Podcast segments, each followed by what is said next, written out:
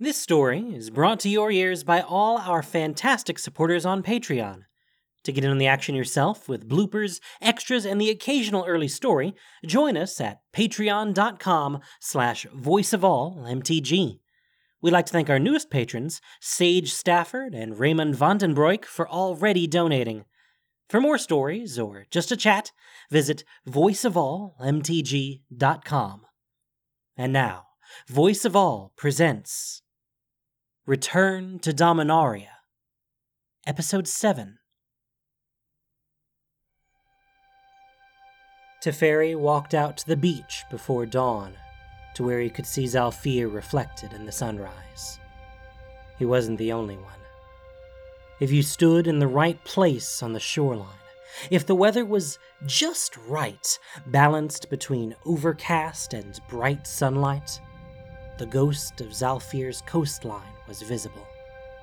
The translucent, gleaming towers and domes floated as if on clouds above the sea. It was a pilgrimage still made here by many inhabitants of Femeref and other parts of Jamuraa. Some came to honor ancestors lost when the rift occurred. Some came out of historical curiosity. This morning, several groups stood on the beach, solemn and silent, or talking animatedly as their children played in the surf. Others stood alone, like Teferi.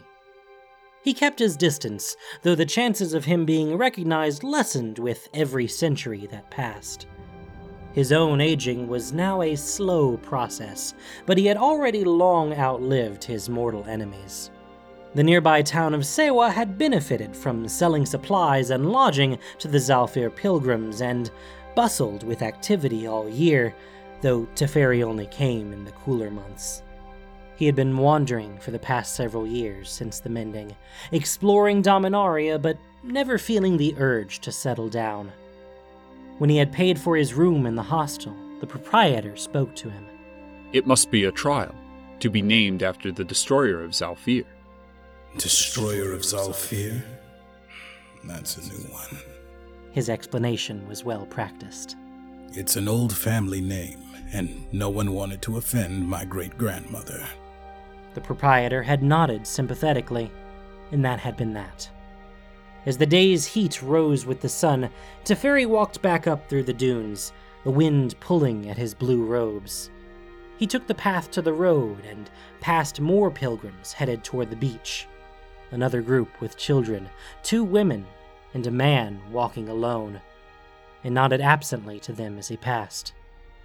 The road ran along terraced fields and reservoirs, which gave way to garden plots and shade trees, and then went through the open gates in the town's outer wall.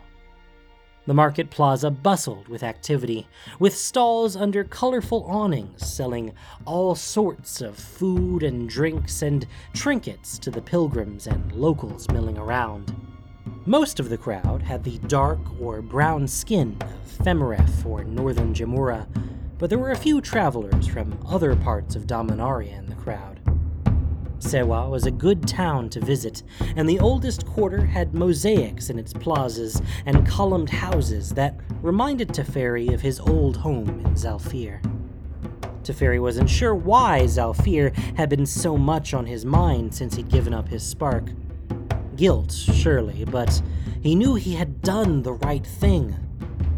Zhalfir lived on, separate and protected from the forces that would have devastated it except lately that thought had begun to feel self serving at best. It had been the right decision at the time. Now he was no longer sure. It's not as if you can do anything about it. He was weary with this internal argument. His Planeswalker spark had been needed to repair Shiv's time rift, to prevent devastating destruction. And he had no power now to return Zhalfir. He found his way through the maze of streets, the high stone walls of houses to either side, passing the gates that led into their lush garden courts. As he entered the public fountain plaza, he saw two figures sitting on the low stone wall near the door of his hostel. Teferi kept walking, kept his face and body language neutral. Not many people outside of the new Mage Academy in Tolaria West knew who he was anymore. After Shiv, he had avoided using magic, had moved from town to town in Jamuraa until he had outrun his reputation. No one here should know he was that Teferi, the Time Mage who had stolen Zhalfir away. But he still had old enemies who wouldn't mind seeing him dead. And possibly new enemies. There were rumors of the Cabal gaining strength outside of Otaria, though no one was quite sure how or what had spurred their resurgence. As Teferi reached the hostel's covered patio, the two people sitting near the door stood up to confront him. They say in the market that you're called Teferi. They say a lot of things. She was a very lovely woman, with strong features and a confident bearing. Her long braids had been tied back and piled atop her head, and she wore the loose pants, shirt, and hooded robe of a caravan drover. A whip with a well worn handle hung from her belt. The man was broad and muscular, wearing a sword and a warrior's leather and metal jerkin, his dreadlocks ornamented with copper rings. From the darkness of their skin, they might be the children of Zhalfir and families left behind when Teferi had created the Time Rift, but so were many inhabitants of Femeref. It didn't necessarily mean they had come here with an ancient family vendetta to kill him. The man smiled. This is Subira, and I am Kwende. You were expecting a visit from a man called Maquette. Teferi kept his face polite, though he wasn't sure whether to be baffled or suspicious. I'm sorry, you have the wrong Teferi. I wasn't expecting to see anyone named Maquette today, or any other day. Subira lifted her brows, clearly skeptical. You weren't. No, I wasn't. He leaned on his staff, intrigued. If this was the prelude to an assassination attempt, it was at least unique. What is this about? Maquette said he was coming to see you. That that was the reason he was traveling here from Suq'Ata. I can't help what Maquette said. Teferi was beginning to think it wasn't an assassination attempt after all, but an ordinary case of confused travelers misunderstanding one another. You'll have to look for him elsewhere. We don't need to look for him elsewhere. He's dead. Teferi stared at her. Now he was more intrigued and much warier. Would you tell me why you're here? She exchanged an opaque glance with Kwende. I need to find out what happened at my caravan. Maquette was killed in our camp, and he said he was coming here to see someone called Teferi. This was all very odd. I swear to you that I didn't know this, Maquette. He knew he should walk away, maybe even pack his few belongings and leave Sewa entirely, but his curiosity was piqued. How was he killed? By magic. Or at least, that's what the caravan's physician believes. Hmm. What sort of magic? We are not sure. None of us is a mage. Are you? Subira still watched him like a predator hoping for prey to break cover. Teferi decided not to answer that question. It sounds like you need a magistrate. The magistrates in this town look on the caravan drovers as scapegoats for every crime that happens while we're here. I don't want my people harassed. I want to find out who did this and turn the culprit over to the town judiciary myself. Teferi could see her point. I'm sorry. I don't know anything about this man, Maquette. And if he was sensible, he would leave it at that. But he had never been sensible, especially when a mystery was concerned. And if this Maquette had really been coming to see him, he should find out why. Why did the physician think that it was magic that killed him? Because it's been two days and his body is not showing any sign of rot. I know the obvious solution is that he's still alive, but he's not breathing and he's cold as a stone.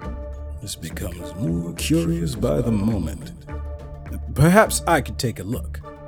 Subira's brows lowered. Such an expression of deep suspicion tinged with irony shouldn't make her more beautiful, but somehow it did. So, you are a mage then? Kwende studied him intently. That still wasn't a question he wanted to answer. I'm a scholar. I know about many things, and you don't seem to have any other options unless you want to ask the magistrates for help. A good point. Well, come on then.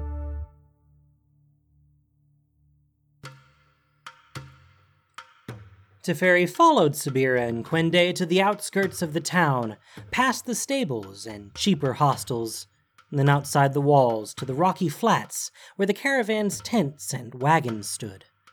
Other travelers, mostly groups of pilgrims too poor to afford lodging in Sewa, had clustered close to the caravan camp for safety. The bluffs that sheltered the town from the worst of the desert winds gave some protection to the flats, but it was not a place where anyone would want to spend much time. How well did you know Maquette? Not well. This was the first time he traveled on my caravan. Kwende knew him better. We had traveled together for a time before we joined up with the caravan to come here. Teferi had assumed Kwende and Subira owned the caravan together, and felt a jolt of relief that they were apparently recent acquaintances. And then he shook his head at himself. Idiot. He had no business of thinking of potential romantic attachments. Not now. And perhaps not for years yet, until people forgot he had ever existed. And that was a depressing thought, even for someone on his way to look at a dead man. He sighed deeply, and Subira threw him a quizzical look. She led the way through the camp to a tent that stood some distance away and was guarded by several caravan drovers. We moved the body out here. The other passengers insisted on it, afraid whatever he died of was catching. It's a wise precaution. There are death spells intended to be spread to anyone who touches the victim. Startled, Subira paused, holding up the tent flap. Really? The physician who examined him has come to no harm. Well, not yet. Teferi ducked inside the tent. The dead man lay on a carpet, covered by a cloth, and Teferi pulled it aside. Teferi had wondered if the physician was wrong, if the man was actually alive and in the grip of some strange but natural paralysis. Maybe even some poison that could appear to lower the temperature of the body and disguise any sign of life. But as Teferi checked the man's eyes and pulse, he saw that wasn't the case. He saw something else, too. You and your physician were right. This isn't a natural death. So, do you know him? No, I've never seen him before. Someone has performed a spell or used a poison on your poor Maquette to not only steal the life from his body, but to suspend and preserve it. It's done in such a way as to make it look like time magic. He pushed to his feet. Subira's eyes narrowed, and Kwende's expression held a certain wary tension. Was it? If this was time magic, he would be suspended and seem to not move or breathe, but he would be alive. His body would still be warm, and when released, he would go on his way as if it never happened. Time magic also takes effort to maintain and can't be held indefinitely. So, if I was going to kill a man, I certainly wouldn't use time magic, at least not in that way. I know you think I did this, that's why you came looking for me. Subira glanced at Kwende, who was still watching Teferi like a man prepared to defend himself at any moment. Did you kill him? Luckily for our burgeoning friendship, I did not. Kwende relaxed a little, no longer expecting an attack. Subira's gaze was thoughtful, and it was hard to tell if she believed Teferi's denial or not. Maquette told Kwende you were a time mage. I wasn't sure I believed him. Neither was I. But it seemed to explain. this. Teferi looked down at Maquette again, frowning. Someone who knew who Teferi was had obviously sent Maquette on this journey, but then what was the point of killing him before he completed it? Was Maquette collateral damage, or was the plot aimed at both of us? Hmm. Is that all you've got to say? I always have plenty to say. It's one of my faults. Did he tell you why he wanted to see me? No, and I didn't ask. He was still skeptical, though something in his bearing made Teferi think that while he certainly believed that Teferi was a powerful time mage, he didn't believe Teferi had killed Maquette. It was none of my business, and I had no idea it would become important later. Did you search his belongings? Not yet. Subira turned to lift the tent flap and gestured to one of the drovers. Akime! Go and bring Maquette's baggage, please. I'll get it. It's in my tent. Kwende ducked out. Thank you! She turned back to Teferi, and they contemplated each other in silence. I was certain you were the culprit, so there was no need to look for clues. Like a character in a story. And now you know I'm not the culprit. Let's say I'm open to other theories. What other theories would those be? Teferi was honestly curious. At the hostel, Subira had seemed more aggressively suspicious than Kwende, but she clearly had an open mind. Maybe Kwende had been just as suspicious, but better at hiding his real feelings. Subira folded her arms, studying him. That Maquette was sent here to kill you. That was far too close to the theory that Teferi was inclined toward. He hesitated, not sure what to say. There wasn't much reason for anyone to kill the pilgrim scholar of Zhalfir that Teferi had been pretending to be for the past several years, even if he was a time mage. I think you're not just a Teferi, but the Teferi. They eyed each other for a long moment. Subira didn't seem appalled by the idea that she was facing the destroyer of Zhalfir, but it was hard to tell. If I am that Teferi, let's say that something being sent to kill me is not an unusual occurrence. But would they send only one assassin? I think you're far more dangerous than that. Teferi kept his smile light. As much as he wanted to see it as flirting, he knew she was too straightforward for that and was simply speaking her mind. Your confidence in me is gratifying. I know a dangerous man when I see one. She knew he was dangerous, but she hadn't expressed any contempt or dismay. It doesn't bother you knowing who I am? Subira shrugged. My family were always travelers. None were in Zhalfir when it left. I was never raised to think of Zhalfir as a birthright that was stolen from me. I've also read about what the Phyrexian invasion was like and seen the remnants. I can understand why you did it. They say you don't have the power to bring it back. That must be hard. Her simple acceptance of those facts made the knot of guilt in his heart loosen. When I created the Zhalfir Rift, I was so certain I was right. That I was saving my home from a horror that would utterly destroy it. Now I question my decision every day, but I have no power to change what I did. It was surprisingly easy to make the painful admission. He met her calm gaze and felt no urge to look away. This was the first time he had had an honest conversation with anyone in years, and it was almost making him dizzy. Subira nodded, accepting his confidence without comment. So we know you have enemies. But if Maquette was coming here to kill you, then who killed him? A good question. Teferi paced the tent, trying to concentrate on the problem at hand. Perhaps Maquette discovers a plan to kill me. He travels here to warn me, but the mage behind the plan kills him and makes it appear that I did it. Then you go to the magistrate, I'm accused of a crime. And you meekly go into custody until you can prove your innocence. No, I wouldn't let them arrest me. Being confined in a cell is not something. Teferi decided not to finish that thought. It wasn't the same as being trapped in a time bubble, but it wasn't something he wanted to experience again. He would never let himself be imprisoned, and anyone who tried it would find out just how dangerous he was. But the plan didn't work. It makes me wonder what whoever did this is thinking now, or doing now. Subira! Subira shoved the canvas aside and ran out. Teferi ducked out after her and stopped in his tracks. Uh oh. Rolling toward them out of the desert flats was a sandstorm.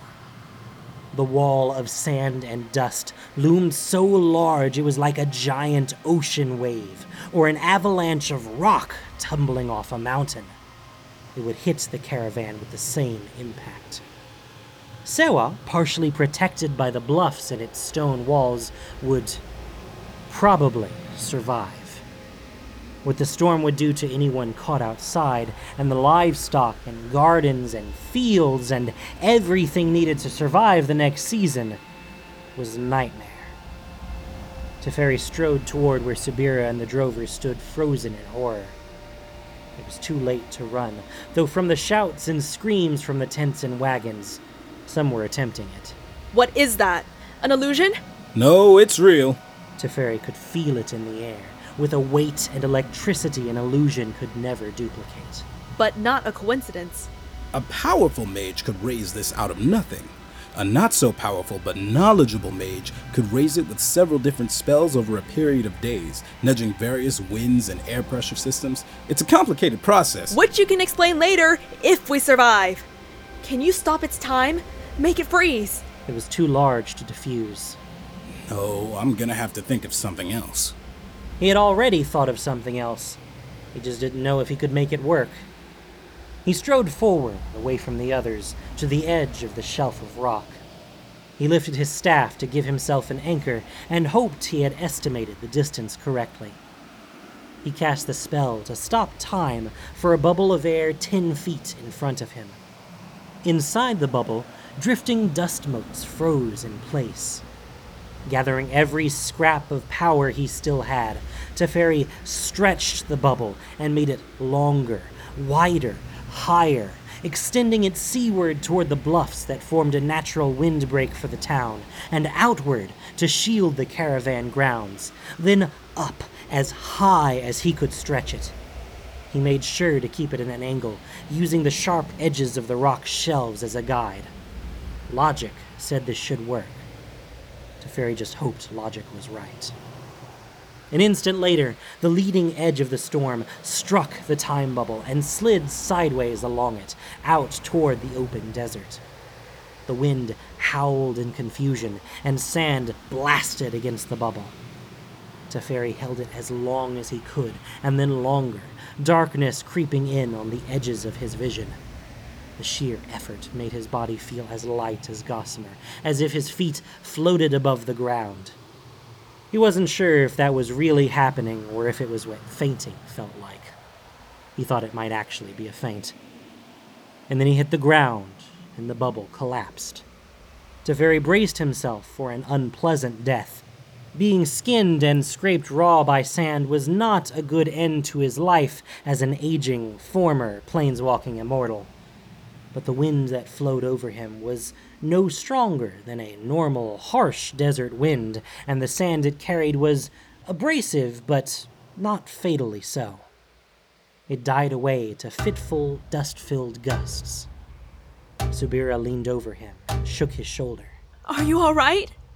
Teferi took a breath to answer and choked on sand. Subira hauled him up into a sitting position and pounded him on the back until he could breathe. He wiped watering eyes and lifted his head to see the caravan grounds still intact, though tents, wagons, and agitated animals were covered with a layer of dust. People staggered around, coughing and flailing, and those who had fled slowly returned, clearly amazed at their survival. The town looked in better shape, where confused inhabitants gathered on the rooftops and in the windows and doorways of the houses built back against the cliffs. As Subira helped Teferi to his feet, her drover Akime ran to help. As they reached the tent, another drover ran up. They're coming from the town. A crowd of magistrates. They say someone here brought the storm. Who brought the storm? Just tell me! Him. Teferi.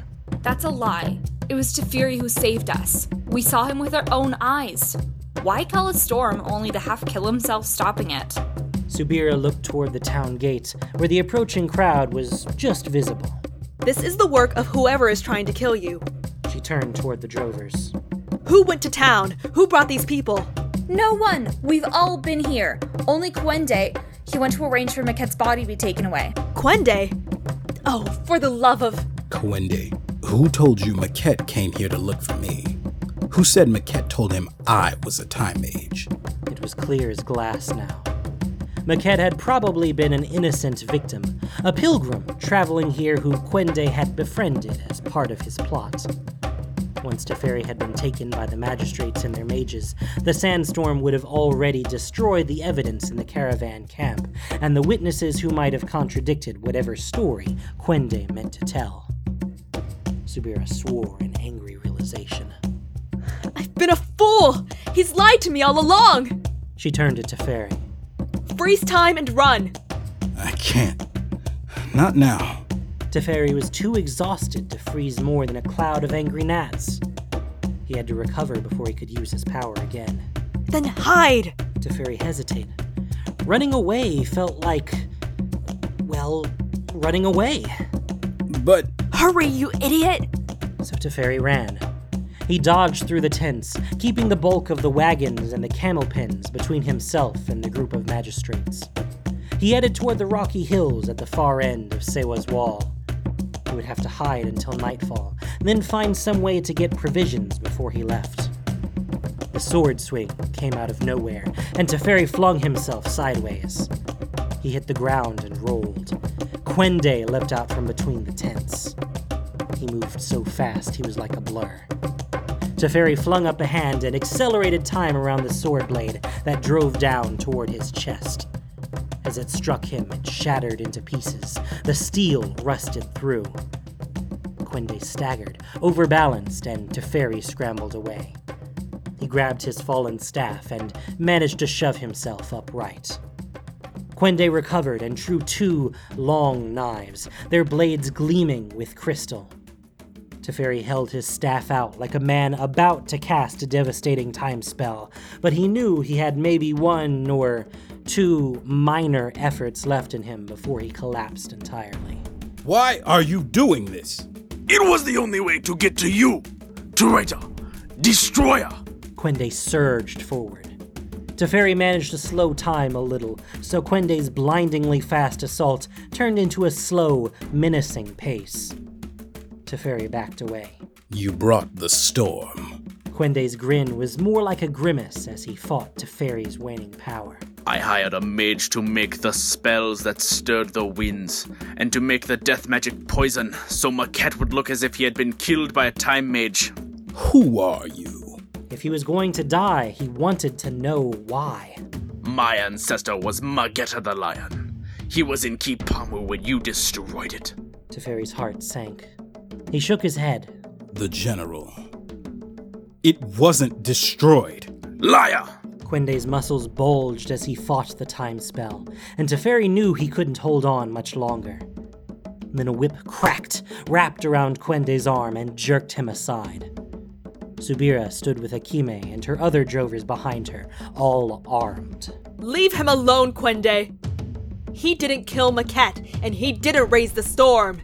You did that! You are the murderer! Because he was too powerful to kill. I had to weaken him first. You don't understand. Weaken him? And kill half the town and everyone in my caravan camp to do it? And what about Maquette? Your precious Mageta would be proud of that, would he? We've traveled together, Kwende, and I know this isn't worthy of you. Maquette was a thief and a murderer. I would never kill an innocent. But you were willing to sacrifice everyone in the caravan camp to trap Teferi. I knew he would turn the storm and save them. You knew he would save them? But you still want to kill him! He is the destroyer of Zhalfir. I've been told my whole life that my blood must have vengeance on his. Teferi grimaced. Kwende had been raised on retribution and blood feud for Zhalfir, for the loss of people he had never known, a place he had never seen. He thought killing Teferi was his only way to freedom from that suffocating legacy. Zhalfir is not destroyed. Go to the beach with the other pilgrims and look at it. It's still there. And if I could return it, I'd give my life to do it right this instant. But my life isn't enough. I don't have the power anymore. It's impossible. Subira, the magistrates are coming. We need to go. Get my wagon. I'll go ahead with the ferry and meet you at our next stop. No, I won't let you take him away. I've waited too long. Subira dropped her whip and strode forward until she stood almost chest to chest with Kwende. Then kill me. That's the only way you'll stop me. You're either a murderer or you're not, Kwende. Choose. Subira. He was terrified Kwende would drive his knife into her heart, and Teferi hadn't the power to stop him. Don't. Don't risk yourself. Kwende. Please don't kill her. She ignored him. Kwende stared at her as the moment stretched. And then he slowly stepped back. He backed away, and the drovers moved to get between him and Subira. Then Akime drove up with Subira's wagon. Kwende stood there as Subira shoved Teferi up onto the driver's box, and she climbed up to take the reins from Akime. Why are you doing this for him? I'm doing it for the both of you, you idiot. Now go away and do something worthwhile. Akime jumped down as the wagon rolled away. You could have been killed. He trembled with exhaustion, his powers depleted. You're welcome. The least you can do is come with my caravan and keep the thieves and raiders and other threats off us. A time mage should be good at that. Teferi slumped back against the seat, giving the thought serious consideration. It was tempting. If he had to keep wandering, it would be good to do it with company. Company who he wouldn't have to lie to about who he really was. For a while. I'm not one to settle down.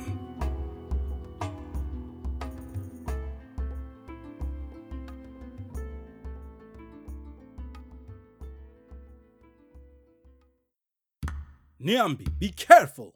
Niambi was running in the court again, chasing the dragonflies that clustered around the lilies in the fountain pond. The big house under the acacia trees was spacious and comfortable, but old, and the flagstones paving the court were uneven. The cracks were just the right shape to catch unwary little feet. A few years ago, Subira had found someone else to run her caravan, and she had settled down with Teferi in this town near one of their old routes. Long enough to have Niambi. She had gone back to her caravan now, visiting regularly as Teferi raised their daughter. Niambi bolted for the fountain, but her sandal caught on a loose stone and she started to fall. Teferi cast the spell out of pure instinct, and Niambi froze in midair. Teferi froze for an instant too, startled at himself. He obviously hadn't lost any of his fighting reflexes, even after so long without using his magic. He stepped forward and circled Niambi, carefully examining her angle and trajectory, making sure there wasn't anything sharp or hard in her path.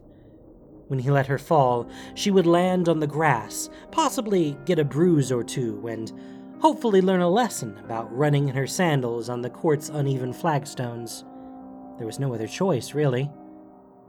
But he thought how once there had been a choice between Zhalfir's devastation and removing it from the world, preserving it and trapping it. Thinking of Niambi preserved and trapped like a bone in amber turned his stomach. He couldn't keep her safe at the cost of her freedom and growth. It seemed obvious. It hadn't been obvious with Zhalfir, when there was no guarantee that anything of Zhalfir would have survived the Phyrexians. But so much of Dominaria had survived, if not intact, then with enough of itself left to grow anew and evolve. Teferi let his breath out. He had known for a long time that if he could return Zhalfir, he would do it but no amount of soul searching would give him that power. But some other sort of searching might. Urza had certainly created powerful artifacts that might help. It was worth looking into. But for now, he decided a compromise was best. He stepped around in front of Niambi and released the spell.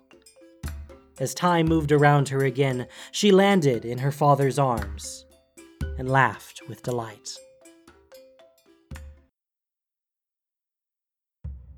Thank you for listening to this production of Voice of All. As listener supported entertainment, we rely on you not just for the voices of the characters, but also to keep us going and growing. If you enjoyed what you heard, please support us by rating and reviewing us on iTunes, or following us on SoundCloud, Stitcher, and Google Play, or just plain sharing with your friends. You can also support us financially on Patreon for exclusive perks. Return to Dominaria was written by Martha Wells. The podcast was produced and edited by Gin Keshi with sound editing by Grace Noir. This week's story featured the voice talents of Auntie Rivet, Michael Lanier, Mithrilda, Corbin Condon, Sarah Shepard, and Ben Lyon. Voice of all is unofficial fan content, permitted under the Wizards of the Coast fan content policy. Magic the Gathering is copyright Wizards of the Coast. Thanks so much for listening. You'll have a fantastic day.